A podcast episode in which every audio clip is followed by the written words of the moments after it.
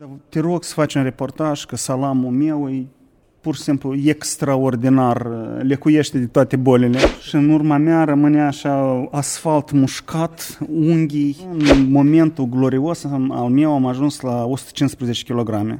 Eu știi, parcă îmi cumpăram, uh, nici nu știu, lanțuri de aur. Am zis că, ah, 42, hai, hai la 42.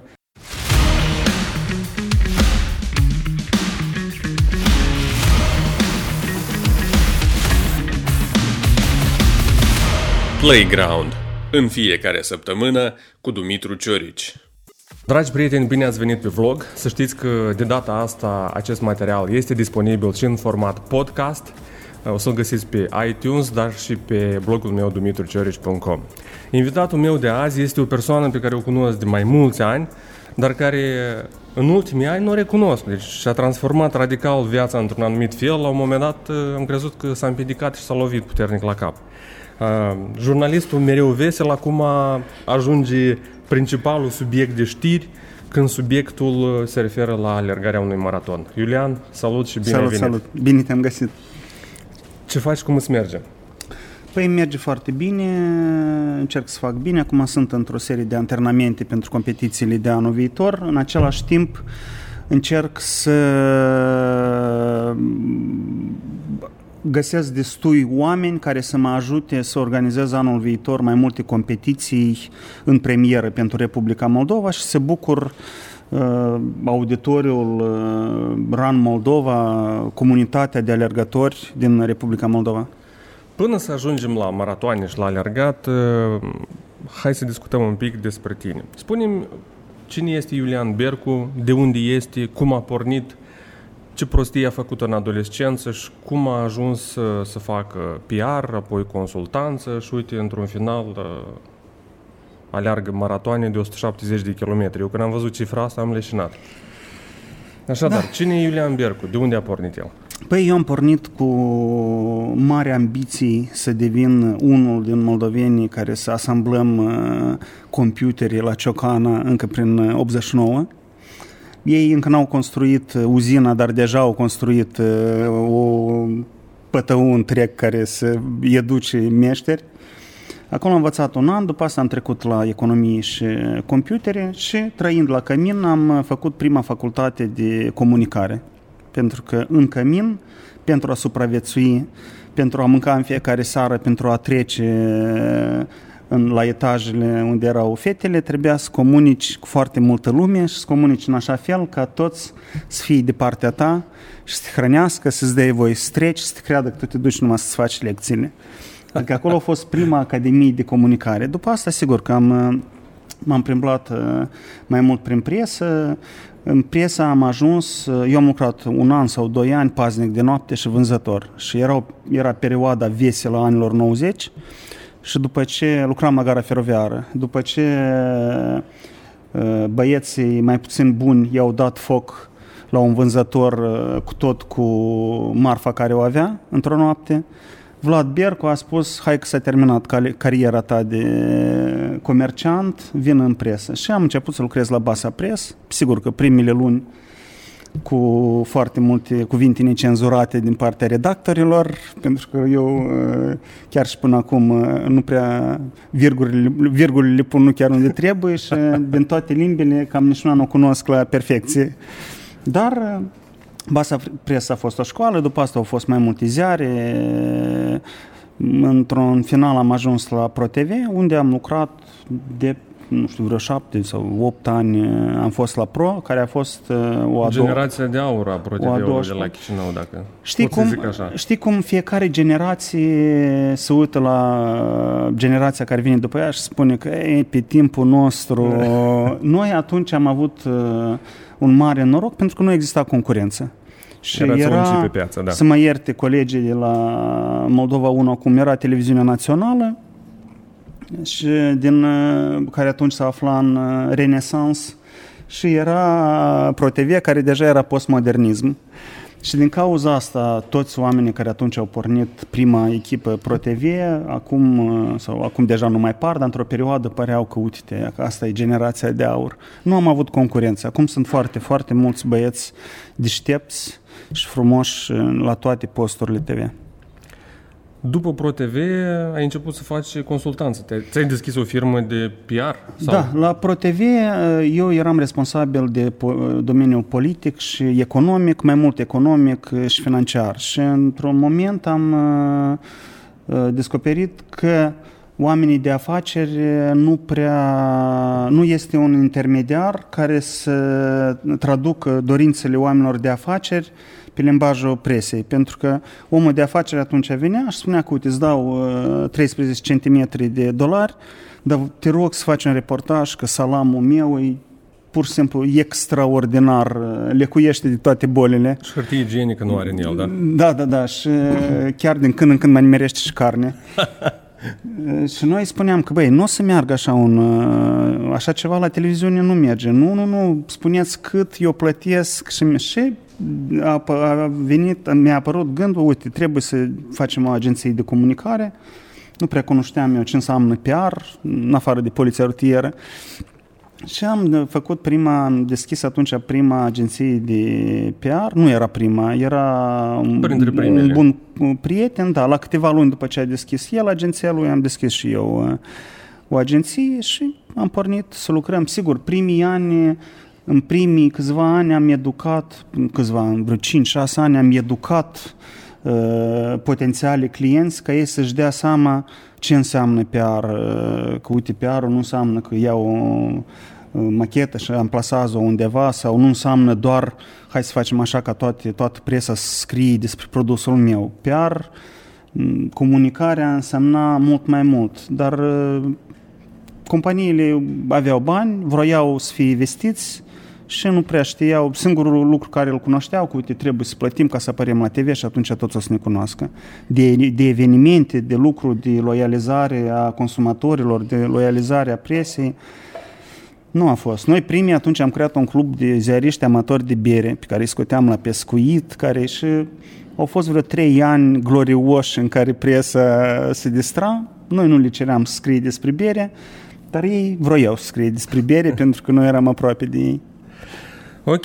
Și uite, aici s-a rupt firul. Nu mai țin minte. A fost noaptea aia în care nu ne puteam găsi de la prea multă berie, dar uh, următoarea perioadă nu am auzit nimic de tine și la un moment dat am văzut că dimineața pe la 5-6 ești pe dealuri, ba pe traseu, ba ești în România, ba prin Ucraina și știam că tu cu Iulian și sportul sunt uh, două lucruri, nu da. pot spune că paralele, dar uh, nu am văzut marea plecare din partea ta. Și uite, la câțiva ani văd că ai alergat un maraton de 170 de kilometri. Spune-mi cum s-a produs acest mindset și de ce? Păi eu în... Unii spun că e depresia de la 40 de ani. Da, da, da. Vârsta crizei, știi, când moșnești și cumpără Harley Davidson și lasă tot și încep să sprimble prin lume. Eu am ajuns în momentul glorios al meu, am ajuns la 115 kg. Și asta deja mi crea, nu că incomodități, eu nu, nici nu mă gândeam atunci că inimă, sănătate, nu, pur și simplu mi-era greu să mă plec să-mi leg șireturile. Rugai copiii să-ți lege șireturile, da, da, da, da, da. Și cineva mi-a spus, băi, uite, hai, hai să ne înscriem ambii la să jucăm tenis. Și am început uh, să jucăm tenis, după asta a început să-mi placă să merg, să mă primblu și îmi luam rucsacul și, de exemplu, odată m-a pălit uh, veverița și am mers 70 de kilometri de la Chișinău până după Dubăsari, încolo. Pur și simplu... La strâns ciuperci. La strâns uh, gaze de eșapament. Și la un moment dat, uh, un Dmitri Voloșin organiza trei ani în urmă, vrea, vrea să organizeze primul maraton internațional Chișinău.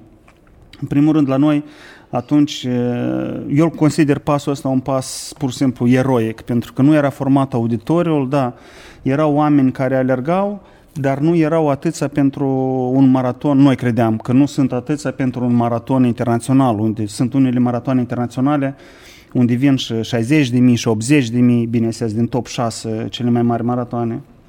Și Dmitri Voloșin, el are un principiu că toți oamenii care lucrează pentru el trebuie să creadă, să guste și să practice idealurile pentru care lucrează pentru a crede în ele pentru ca ei sincer să, promove, sincer să promoveze domeniul ăsta. Și mi-a spus că, uite, tu o să mă ajuți pe comunicarea maratonului, doar că trebuie să alergi și tu. Și am zis că, Dima, nu, nu, nu vreau eu să alerg. Eu am, aveam traume la genunchi, pe un accident mi-au cusut genunchi și am zis că eu de tenis joc, de mers merg, dar de alergat nu o să mai alerg. Știi, mă hai măcar o dată, hai măcar Bine, am alergat în 10 km și el spune, băi, hai înscrie-te. Și am zis, da să mă înscriu la 20, nu, între dar ce distanță sunt? Zic, este 10, 15, 10, 21 și 42. Deci chiar erai profan, profan în ale maratonului, nici nu știai... Eu și acum nu sare deștept, știi, dar atunci eram chiar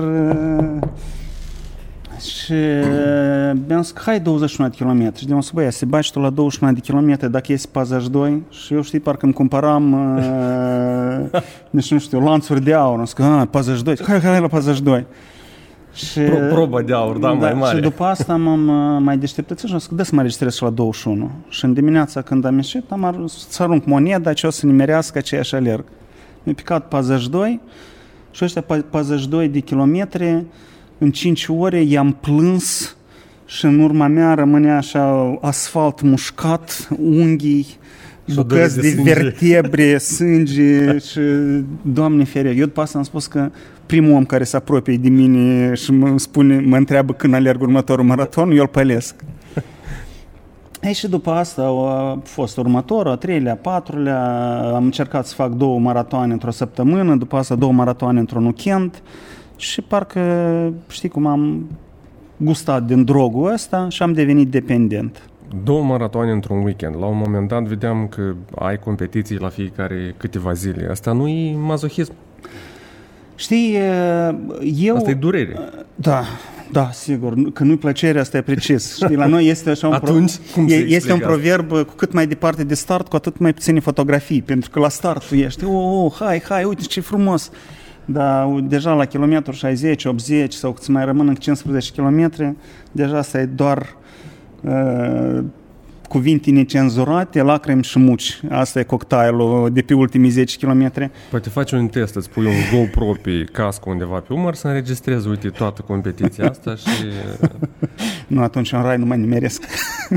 nu, știi, uh, mai mulți oameni mi-au pus întrebarea, mă întrebau, băi, tu ai poate vreo boală, ceva, că e ca ultimele zile ți le toșești așa, sau poate la tine s-a întâmplat ceva psihologic, sau... Și din ce cauză tu alergi și te chinui? Știi, a devenit un drog care să num, posibil se numește cam, cam, to- cam majoritatea alergărilor care le-am făcut în ultimii trei ani, ele sunt imposibile, erau imposibile. Chiar și primul maraton era imposibil să-l alerg. După asta, 100 de kilometri pe zăpadă prin Bucegi, nu era imposibil să ajung la finish. Și că plăcerea de a încălca pe gât și a ajunge totuși până la finish, pentru că bancul în, în constanta aceea că eu plătesc ca să mă duc să mă chinui. Și că tu când... Și, plătești pentru durere. Da, plătesc pentru durere. Să-ți pe gât. da, și că te, la sfârșit, da, un fel de mazohism. Eu, cum, nu prea mă gândeam dacă e mazohism sau nu e mazohism, dar acum tu... Da, dacă te-am întrebat. Da, dacă m-ai întrebat, da, asta e un fel de... Dar știi care e mazohismul mai ales dacă în, în patru pereți, nu e așa de frumos ca alergarea la munte, pentru că acolo, în ce parte nu te întoarce, e o frumusețe extraordinară. Plus la asta eu mi-am călit uh, nervii și m-am călit psihologic uh, umblând vreo patru ani, uh, făcând, practicând un sport trageri. Trageri din pistol, pușcă și automat și acolo tot îți călești nervii, dar acolo distanțele 10-15 metri, pur și simplu trebuie să ai foarte multă răbdare și să poți să te concentrezi. Iulian, la un moment dat am văzut că ai alergat 170 de kilometri la ultramaratonul Ultra Trail du Mont Blanc. 170 de kilometri, asta e enorm cum, ce se întâmplă cu corpul tău. La un moment dat te-am văzut pe Facebook cablat cu o groază de chestii la inimă, te stai. Deci cum te pregătești de o astfel de competiție? Îmi dau seama că aici diferența între viața și moarte este atârnă de un fir de ață dacă nu te pregătești corespunzător. Ce faci înainte de aceste competiții? Știi, eu, uh, multă lume se uită la mine ca la un promotor al unui mod sănătos de viață, alergările, uh, alergările, eu am un prieten, Oleg Efrim, și el a alergat semi-maratoane, a alergat și distanțe mai mari, dar el alergă 10 km. Și eu spun, Oleg, hai, hai, hai, hai, hai la munte, nu? Și eu că du-te, eu am distanța mea, ea mie îmi place și eu mai mult nu vreau să alerg. Eu alerg pentru mine, eu nu alerg pentru like-uri sau pentru reportaje, pentru... Nu-i cea mai sănătoasă probă sportivă, alergatul la distanțe mai mari de 20, 30, 40 de kilometri, pentru că sportivii de performanță, de exemplu, alergă câte 2-3 maratoane pe an. Mai mult nu alergă, pentru că acolo se recuperează, se antrenamente grafice. Alergatul de peste 100 de kilometri e și mai nesănătos, uh, pentru că asta, parcursul la 100 de kilometri, tu, eu beau vreo 10 litri de apă sau vreo 8 litri de apă care trec prin rinichi, care spală, spală din organism tot calciu, toate... Nu, chiar nu cea mai sănătos. Deci, ne mai vorbim de oasă și țăsuturi care stopesc la așa distanță. Înțeleg că la astfel de distanțe, de fapt, scopul este să te întreci tu cu tine, să vezi cât poți, până unde este limita ta, da? Scopul, scopul chiar dacă eu nu mi-l pun la start, dar îl intuiesc, este și nu atât ca să-ți demonstrez, dar da, ca să-ți demonstrez că, uite, tu tot Uh, tot e în cap. Adică mecanic, tu în fiecare moment mai poți face un pas. Dar peretele care apare, el nu apare sub forma unui munte în fața ta, el apare ca și un perete în capul tău, când tu dai mâinile în jos, spui că eu nu mă mai duc, nu mai fac niciun pas înainte, crăpați voi sau dați-mi chiar și 1000 de euro, eu mai departe nu alerg. Eu am avut uh, în și tu ai satisfacție din chestia asta, că uite, eu am trec și de peretele ăsta și de bariera asta, da? Știi, uh, ceea ce sunt uh, trecând peste bari- prin pereții ăștia și peste bariere, eu aplic și în... Uh, asta este aplicabil și în viața de zi cu zi, când ai o problemă, când încerci, vezi că nu poți găsi o rezolvare și sunt momente în care spui că da, ducă-se tot în... Uh, și apoi nu spui că hai, în compas și în compas înainte și ajungi la, la soluție. Dar, uh, uite, și două partide într-o singură propoziție. Eu uh, nu sunt, uh, nu sunt maratonist, nu am alergat nici 42, nici 21. Eu alerg maxim 5-6 km, eu sunt ca Oleg Efrem, da? Alerg 6 km până da, aici. ca Oleg Efrem. mai departe, lasă-mă în pace.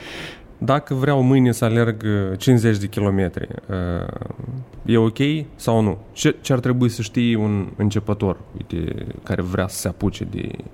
Pentru că să alergi de două sau de trei ori pe săptămână câte 10 km, asta este sănătos, deja. Da, chiar să-i mergi. Chiar să-i mergi, deja. Da.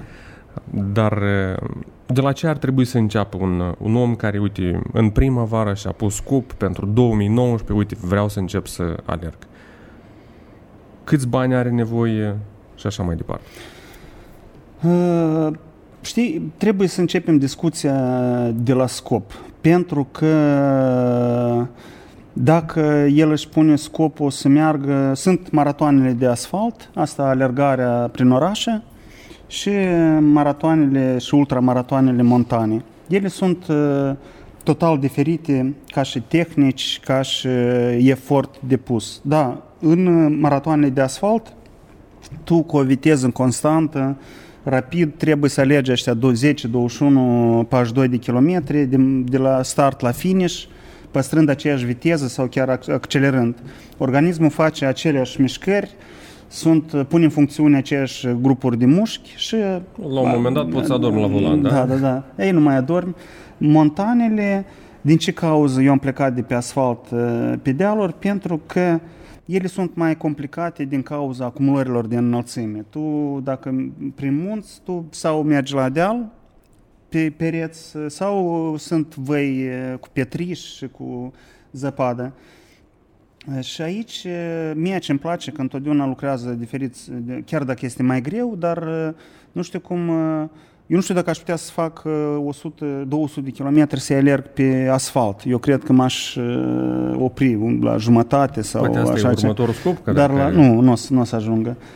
Pe munte, mie mi se pare mult mai simplu, mult mai interesant, mult mai frumos uh, să alergi. Și, de exemplu, și în funcție de scopurile astea, deja omul se poate antrena. Dacă el vrea să facă maratoane de asfalt, el își ia un antrenor, cel puțin pentru prima perioadă, cel puțin pentru ca antrenorul dintr-o parte să se uite și să-i spune, că uite, nu calca așa, pentru că în trei luni tu o să te duci la traumatolog cu genunchiul, Uh, îi face un fel de antrenamente la alergarea, alergările montane, desigur, aici sunt scări, aici alergări pe deal, aici trebuie să te antrenezi să poți să mânuiești și bețele, că, ca să fie mai simplu.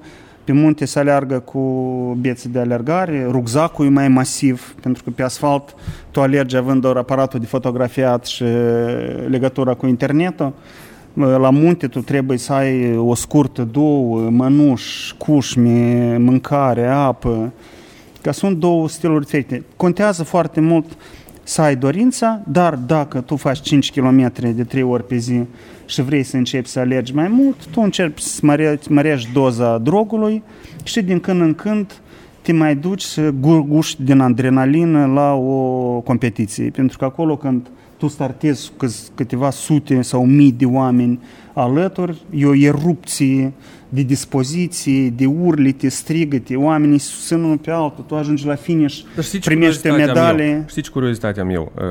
Atunci când alergi, uite, 170 de kilometri, te mai și oprești? Păi la fiecare 10-15 km sunt puncte de alimentare unde te oprești și iai un gât de apă. În România, de exemplu, mai ai o bucată de slănină cu o bucată de pâine și o bucată de ceapă. Că... Și cât durează oprirea?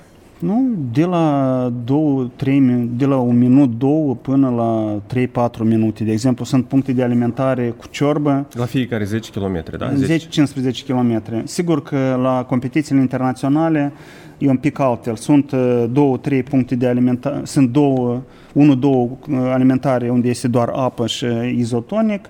Pe urmă este unul unde sunt careva snecuri, dar pe distanța de 100 de km sunt, de exemplu, trei puncte unde sunt camere speciale unde oamenii se pot întinde. Lor, tragi un pui de somn? Da, poți să tragi un pui de somn. Este ciorbă, de exemplu, în Tenerife era ciorbă din fructe de mare. Și mie îmi părea rău că nu nimerit competiția asta cu ziua mea de naștere ca să-mi fac la masă ce ziua de naștere.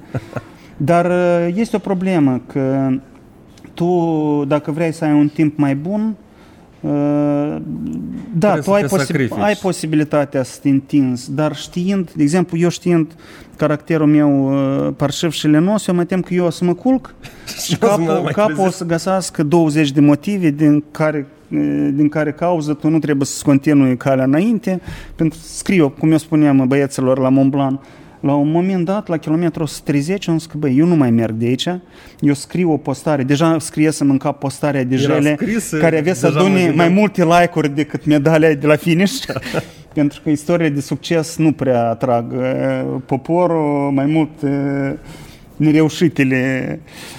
Știm să ne bucurăm de nereușitele da, da, da, da, da, da, da. Tu m-ai întrebat ce sfat le-aș da începătorilor care ar vrea să înceapă să alerge eu le-aș da sfatul, și ei o să vadă câtă plăcere o să primească de la asta, le-aș da sfatul să facă primul pas. Și asta nu depinde, nu ține doar de alergare, ține și de sală, de bicicletă, de role, de orice, pentru că tu, în momentul în care ți-ai pus în plan ca dimineața să alergi și ești în pat, patul călduț și spui că da, ducă-să în dracu alergarea asta, tu în momentul acela îți alegi două uh, ipostaze care o să fie mai târziu ca tu pe la masă să te gândești că uite ce prost am fost când am alergat și să ai cu părere de rău că uite am pierdut o zi sau să fii plin de bucurie și să te mândrești chiar că uite mie mi-a reușit, eu am făcut pasul ăsta și eu uh, sunt bravo.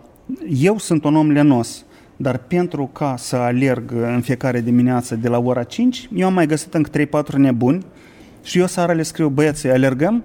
Și toți, da, da, da, da, alergăm. Dimineața eu mă trezesc, găsesc 100 de motive din ce cauză să nu ies de sub ogheal, dar eu știu că toți restul Sunt atâția oameni care o te așteaptă o să, să mă blesteme. Și din cauza asta eu scârțâind uh, spunând cuvinte necenzurate, mă îmbrac și ies să alerg, dar pe la masă eu le scriu că băieți, sunteți bravo. Numai datorită vouă, eu am ieșit, am alergat și în momentul în care la ora 9 cineva se trezește, la mine deja 4 ore din viață, eu, eu sunt activ, știi? Da, ia spune Iulian, am văzut la un moment dat niște fotografii pe pagina ta de Facebook cu echipamentul pe care îl ai, am văzut că deja ai niște gadgeturi cu care măsori pulsul da, sigur, și alte sigur. lucruri uh, importante atunci când uh, parcurgi acest maraton. Ce investiții faci tu, hai să spunem, nu știu, nu cred că poți contabilizezi în fiecare lună, dar în fiecare an, pentru ca să îți permiți uh, luxul să alergi, uite, de două, trei ori pe săptămână, plus maratoane, ultra trail și așa mai departe. Eh, Hai să facem un calcul, eh, echipamentul de care ai nevoie, de exemplu, unul, un ultra, care eu îl consider unul din cinci eh, cele mai geniale ultramaratoane pe care le-am alergat vreodată, dintre care vreo trei sunt în România. Despre România putem să vorbim mai târziu, e pur și simplu niște competiții și niște oameni geniali, cel puțin alergătorii. Eh, Un set pentru ultramaraton. Uh, obligatoriu o, încă- o pereche sau două perechi de încălțăminte, asta e 100-150 de euro pereche de încălțăminte, de branduri bune. Sigur, sunt, uh, eu am un prieten care a alergat uh, un ultramaraton pe munți într-o pereche de Adidas de 20 de euro și i-a aruncat, pentru că din cauza pietrelor ei s-au rupt în bucăți și el a scris fiecare dată îmi cumpăr o pereche, nu? Ele sunt foarte ușurele. Ok, dar o dar pereche facem o medie. 100, 150 de euro, de exemplu, hai să luăm 200 de euro uh, încălțămintea. Uh, Trebuie să ai vreo 3-4 perechi de ciorapi, asta e încă câte vreo 15 euro pereche de ciorapi, încă 50 de euro, 250 de euro. Pantaloni, suprapantaloni, uh, bine, dă să-i punem încă vreo 60 de euro, asta 300, 310. Uh, Scurta, care este extrem de importantă, ea, de exemplu, un brand bun ajunge până la 200 de euro.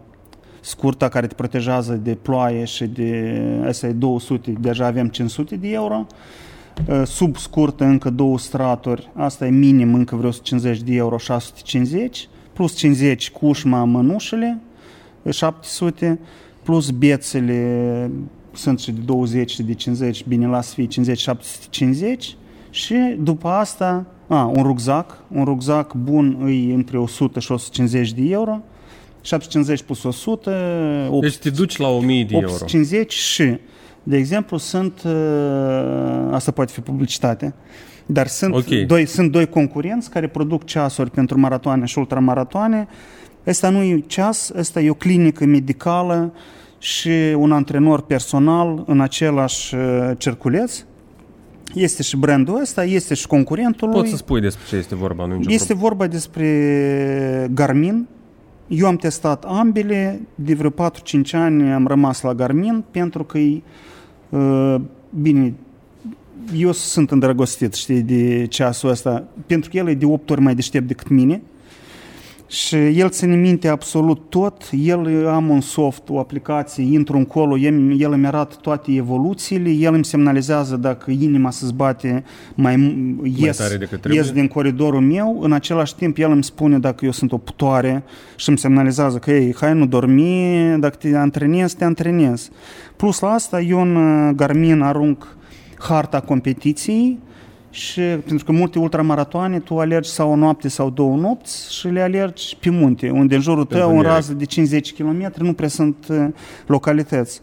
Și el îmi arată, dacă fac un pas într-o parte, el mă atenționează că băiatul, hai, dacă vrei să ajungi, să nu ieși sub Budapesta, revin înapoi pe direcția ta. Așa. Și- Dar e un gadget e genial, pur și simplu. În ulti, eu lunar sau trimestrial descoper noi funcții. Acum, chiar dacă el deja de 5 ani este la mine în ceas, eu abia de vreo 3 luni îmi programez antrenamentul la comp, îl arunc în ceas și ceasul singur îmi spune, că uite, asta e porțiunea de încălzire. Dar uh, asta tot m-a mirat foarte mult. Bine, eu par acum ca un aborigen care a văzut uh, iPad-ul, dar pe mine tehnologiile care eu le descoper, chiar dacă cu o întârziere de 100 de ani, eu nu pot liniștit să vorbesc despre ele. Mai bine mai târziu decât Da, niciodată. el, știi? el chiar are pe site-ul lor este un fel de uh, antrenor uh, antrenor care tu scrii, că, uite, eu pe data de 1 august vreau să alerg maratonul. Și el te întreabă, băiat, dacă te ai alergat? Dar tu scrii că, da, n-am alergat nimic, îmi place berea și micii și asta bine. Și în uh, decurs de câteva fracțiuni de secundă, tu ai planul tău, că, uite, hai începe să mergi câte 2-3 km, peste două săptămâni el te pune să-i alergi, pe urmă pune să mărești doza și îți creează, bine, este un antrenament standard. El nu știe dacă ai tu probleme cu inima, nu ai, dacă ai probleme cu cearele, nu ai. să faci tu griji. Da. da, și eu când văd așa chestiuți care lucrează fără ca eu să mă implic, eu stare Ok, și un astfel de gadget iarăși presupun da, costă vreo 700 de euro. Câteva sute de euro. Deci, ă, așa înțeleg că echipamentul ă, plus ă, dotările tehnice, dacă pot spune așa, se duc undeva în 1500-1700 da. de euro. Investiții pe care trebuie să le faci, bănuiesc odată la câțiva ani. Nu, nu cred. Eu cred că Sau o parte sunt, din lucruri... sunt o parte ciorape, desigur că se uzează foarte rapid. Uh, Adidas și, de exemplu, eu mi iau din România de la un brand care în momentul în care ei se rup, ei, mi schimb, ei îmi dau garanție pe 2 ani, și în momentul în care ei s-au rupt... Și tu îi rupi într-un an și eu îi rup în șapte luni. Așa. În șapte-opt luni Așa se rup și ei mi dau înapoi. Bine, că eu nu mă duc la nuntă și dansează în ei, că e mai repede să rupă. Pur și simplu se uzează din cauza antrenamentelor zilnice. Dar eu cred că investiția asta de vreo 2000 de euro, îi odată la 3 ani trebuie să o faci. Dar astea 2000 de euro, sigur că e investiția în echipament. Mai sunt și plecările, dar iarăși, un cineva care eu anul 2019 de competiții îl știu în vara anului 2018 și din cauza asta am posibilitatea să iau bilete la low costuri cu 30-40 de euro dus întors. Adică eu îmi programez anul cu un an înainte. Chiar vreau să te întreb și despre acest aspect. Uite, investițiile nu sunt mici, îmi dau seama că aici se mai adaugă biletele de avion, hotelul, mâncare, da. deci sunt, uh, sunt bani care într-adevăr trebuie să investești. Ori ai, ori trebuie să găsești niște sponsori. Cum e cu sponsorii la noi? Se dau năvală să te susțină, să își arate grija pentru oamenii care promovează sportul, promovează lucruri uh, neobișnuite? Știi, uh, să fac un pas până la întrebarea ta, majoritatea sportivilor, de la, sportivilor amatori de la noi, care merg la astfel de competiții și apropo, eu am rămas mirat pentru că trei ani în urmă la ultramaratoane montane mergeam doar noi patru proști care am fondat RAN Moldova. Acum la Transilvania 100 km, 100K se numește competiția, la toate probele merg 38 de moldoveni știind că ei o să aibă competiții, oarecare competiții și trebuie un echipament, își cumpără echipamentul pe parcurs. Adică nu arunc toți banii deodată, chiar și un prieten de meu mi-a spus că, uite, eu mi-am cumpărat acum o scurtă, în două luni îmi iau altceva, mănuși îmi iau, ă, asta e cum oamenii își cumpără, într își creează singuri un fel de procurare eșalonată a întregului echipament, pentru că nu au posibilitatea, având un salariu de 5-600 de euro, să iei tot deodată. Ceea ce ține de sponsori, piața, sponsorii, companiile încep să simtă gustul să investească în activități de promovare a unui mod activ și sănătos de viață, abia acum, de un an, doi, maxim doi ani. Dar iarăși, uh, nu, nu din cauza pentru că sunt așa mare adept sau unui mod sănătos sau activ de viață. Tot depinde de trend. Sportul și uh, modul ăsta de viață devine, devine un trend și imediat oamenii care vor să se promoveze încearcă să-l încalece. Și sigur că acum dau bani puțin. Eu nu sunt sponsorizat Uh, sau sponsorizările care le atrag, eu încerc să le canalizez spre organizarea competițiilor de alergări montane în Republica Moldova, chiar dacă noi avem, nu avem munți. Și deocamdată ne reușește, adică facem pe an 3-4... Pe dealuri. Da, competiții de alergare pe dealuri, prin locuri unicale, de exemplu, noi am discu- în primul an când am făcut la Orhieul Vechi un maraton, au fost doar șase străini din trei țări, doi din, trei din România, doi din Ucraina și unul în parcă din Germania. Anul ăsta au fost din 10, din 10 țări 65 de oameni. Iulian, mersi. Uite, vreau să te mai întreb o chestie referitor la... Uh... Scuze, doar, doar să adaug referitor la sponsori. Personal, uh, sponsorii uh, sunt companii care sponsorizează sportivii și ei sponsorizează fie pentru performanță, cum este, de exemplu, Liviu Croitoru, un campion de al nostru, Mihai Bizniuc, alți uh, băieți, care ei au rezultate foarte bune și ei sponsorizează. Și este o altă categorie care deocamdată sunt eu pentru lucruri nebune. Adică plecarea în Noua Zeelandă, eu am uh, trei parteneri, am uh, Turkish Airlines, Modern Banca și X-Style, care mă susțin din cauza că este un lucru nebun, chiar dacă eu mari rezultate acolo nu o să am. Adică la mine a trecut vârsta rezultatelor. Dar toată aventura asta ei vor să se lipească de ea pentru că ea o să atragă atenția. Spunea din Noua Zeelandă. Ce va fi acolo? Știu că e în 2019 și este un Începe, maraton mare. Da, este un nou format pe care vreau să-l... Uh, ideea de a gusta un astfel de format a apărut pentru că eu uh, vroiam în 2020 să particip la un ultramaraton de 330 de kilometri în Alpi. Oh my God. Dar uh, nu doar 330 de kilometri, sunt 30.000 de metri de acumulare. Adică dealul de la gara feroviară, de la gara până la uh, hidrometeo, e ca dealul ăsta are 50 de metri acumulare.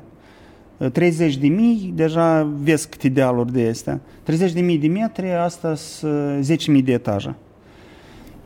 Și pentru a testa softul și uh, hadavaia pentru așa o competiție, eu am uh, găsit că Noua Zeelandă, pe data de 3 martie, va fi un ultramaraton de 250 de km zilnic. Acolo va fi așa, prima zi 40-50, a doua zi 70, pe urmă iarăși 40, 40, 40 și ultima zi 10. Adică vor fi 6 zile de alergări și pe, pe munți iarăși o să fie zăpadă, adică o să fie și în văi temperaturi plus, sus, minus. Eu doar mă gândesc la ce povestești tu și mă îngrozesc. Tot ce pot să-ți doresc este ca softul să nu dea erori mari. Știi, e important să nu apară ecranul albastru. Da. În rest, poți să faci control shift alt delete, știi, sau ce mai faci acolo și să ieși din, da. din Eu vreau să mai adaug referitor la Noua Zeelandă. Este o competiție unicală, nu, o competiție unicală pentru mine prin faptul că Uh, și o, o, o chestiuță care o să mă ajute să economisesc foarte mult. Noi, uh, ei ne primesc pe noi în aeroport, ne așează în câteva autobuse, ne duc în, uh, într-un loc sălbatic și noi toate, toată săptămâna o străim în corturi, fără surse de electricitate și slava Domnului, fără Facebook. Și toată mâncarea trebuie să ne luăm cu noi. Ei ne dau doar apă, corturi, și ne, ne dau trecurile în fiecare zi pe ce munți alergăm. Și o să fie o practică interesantă pentru că la pe vreme așa mai rece o să trebuiască să dormim și să să dormim în corturi, să ne facem singuri de mâncare. Dacă nu o să ai Facebook, fă un semn când revii și povestim aici, facem un live. Sigur, Facebook, sigur, povestim sigur. Uh, tot ce s-a întâmplat. Iulian, ultima întrebare către tine. Ce ai învățat tu din, uh, din aceste uh, experiențe, nebunii pe care le faci, care sunt cele mai importante lecții pe care le-ai luat și uite, ai vrea să le transmiți și celor care ne ascultă sau cei care ne urmăresc video? Principala descoperire care am făcut-o, chiar dacă nu este așa o mare descoperire, fiecare om a trecut prin asta și o știe, că toate succesele și insuccesele încep uh, în cap. Uh, eu am uh, trecut prin mai multe situații în care am văzut cum un gând se poate transforma într-un virus care să paralizeze corpul la direct, nu la figurat. De exemplu, în, și este un virus minor care îți poate da peste cap Uh, tot ce ai făcut până într-un singur moment. Și asta eu vorbesc despre alergare, dar la fel ea poate fi aplicată și la business, și la carieră, și la tot. În, uh, Gran, în uh, Tenerife aveam un traseu de 87 de kilometri și la kilometru am uitat la care kilometru, o doamnă de pe bordură strigă, hai băiatul, hai că mai ai încă 2 kilometri. În română? Nu în română, în engleză. și eu m-am bucurat, strigă, te am început să au trecut 2 kilometri, 3, 4, la kilometru 5, după ce au spus că mi-a mai rămas încă 2 kilometri, eu am început să mă enervez, să turb și eram gata să abandonez după 80 ceva de kilometri din... alergați, din 87, dar ea, deci, la, practic, ea la când, mi-a, mi-a spus, când ea mi-a spus că ți-au mai rămas încă 2 km, în realitate mi-au rămas încă 7. Ea așa. a vrut așa, așa să mă susțină. Dar eu din cauza asta, din cauza gândului că, uite, e un drum interminabil, mai nu am abandonat. Și un alt caz era când în Bucegi, tot am dat într-o, la kilometru 50 din 100, am trecut printr-o ploaie de gheață și practic îmi înghețase mâinile că nu puteam să țin bețele de alergare și vreau să abandonez. Și într-un moment dat am spus, uite, hai, nu abandonez aici, abandonez la următorul punct și ajungând încolo, am spus, uite, dar hai la celălalt, adică... Hai încă unul, da, hai încă puțin. Hai încă unul și pe urmă deja am uitat. Într-un fel, uh, psihicul sau capul nostru ne poate ajuta sau ne poate îngropa sau ne poate îngropa sau ne poate transforma într-o mașinărie veșnică. Asta e principala descoperire și mai este încă o descoperire pentru pesimiști tristă, pentru optimiști foarte bucuroasă că tot are un sfârșit. Adică cât de greu nu ți-ar fi acum, cu fiecare pas care îl fac eu spre finish, el face doi pași spre mine. Și din cauza asta, de multe ori, chiar și pe Mont Blanc, pe Mont Blanc am un caz în care pur și simplu un pic ne-am ieșit de minți pentru că am început să vorbesc și cu mine și să mă văd dintr-o parte și adică un fel de halucinație împreună cu o deplasare mentală și atunci am spus așa, uite-te, eu nu te pun să ajungi la finish, fă un pas. Și într-un moment dat, eu fiecare pas, nu știu cum îl consideram, ca ceva care să duce pe contul meu și eu i-am să mai fac Cum un stau bangar? da să mai fac și că uh, cu gândul ăsta că băiatul mai fă în compas, eu am făcut încă, îmi pare că 62 de kilometri. Oh my God! Iulian, mersi tare mult pentru share de experiență. Eu cred că o să motivez foarte multă lume, de asta și te-am invitat ca să discutăm. Uh, îți doresc bafta anul viitor, uh, indiferent de ce rezultat o să atingi, deja am înțeles că ești nebun delegat. Uh, îți doresc succes, mersi că ai venit.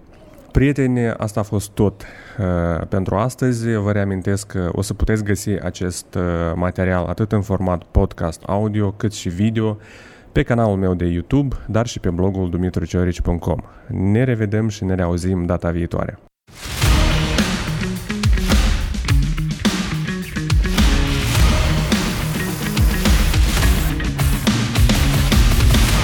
Playground. În fiecare săptămână cu Dumitru Ciorici.